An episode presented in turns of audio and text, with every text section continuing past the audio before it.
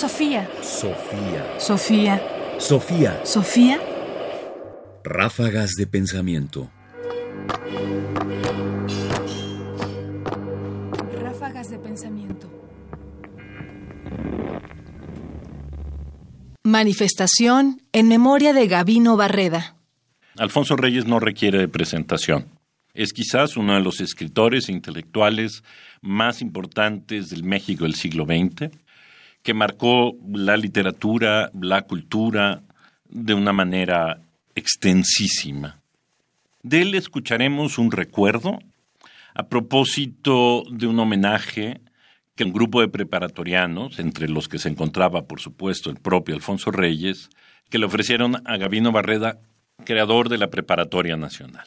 Escuchemos. En 1908 decidimos honrar la memoria de Gavino Barreda ante los ataques emprendidos contra la escuela preparatoria por los conservadores del periódico El País.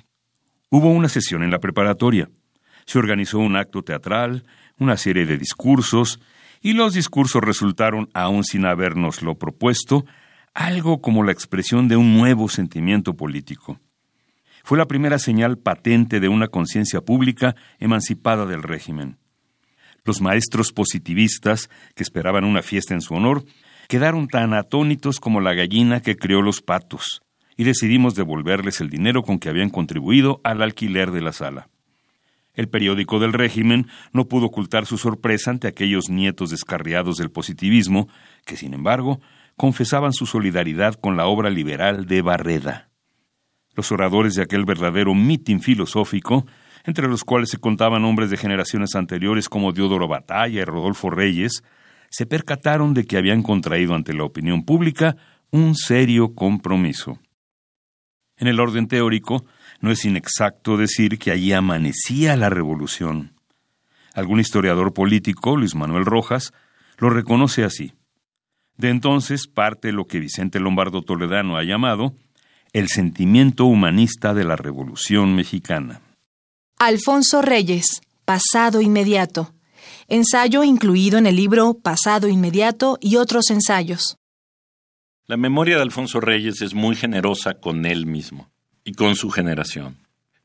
Porque, como escuchamos, atribuye a la celebración de ese homenaje a Gabino Barreda la ruptura que dará lugar después a la Revolución Mexicana. Uno puede, por supuesto, estar de acuerdo o no con esta posición del propio Reyes, pero ciertamente uno tendría que pensar en la paradoja, en todo caso, en creer que un acto de una pequeña élite, la de los alumnos de la Escuela Nacional Preparatoria, sería el detonador de un movimiento popular de las dimensiones de la Revolución Mexicana. Hay algo extraño en eso.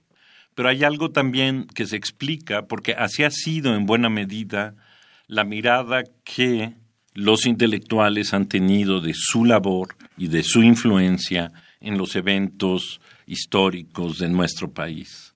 Uno debería pensar en que la narrativa debería empezar a cambiar y tendríamos que dudar que estos acontecimientos mínimos, yo quiero pensar que no había más de 50 personas o 100 personas, cuando mucho, en ese homenaje, difícilmente desatarían la revolución.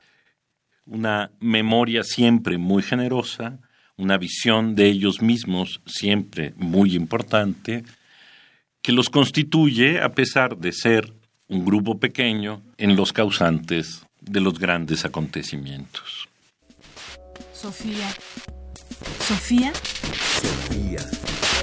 Sofía. Sofía. Radio UNAM presentó Ráfagas de Pensamiento. Más información en la página ernestopriani.com. Busca el podcast en www.radiopodcast.unam.mx diagonal podcast. Comentarios: Ernesto Priani Saizó. Producción: Ignacio Bazán Estrada. Sofía. Sofía. Sofía. Sofía.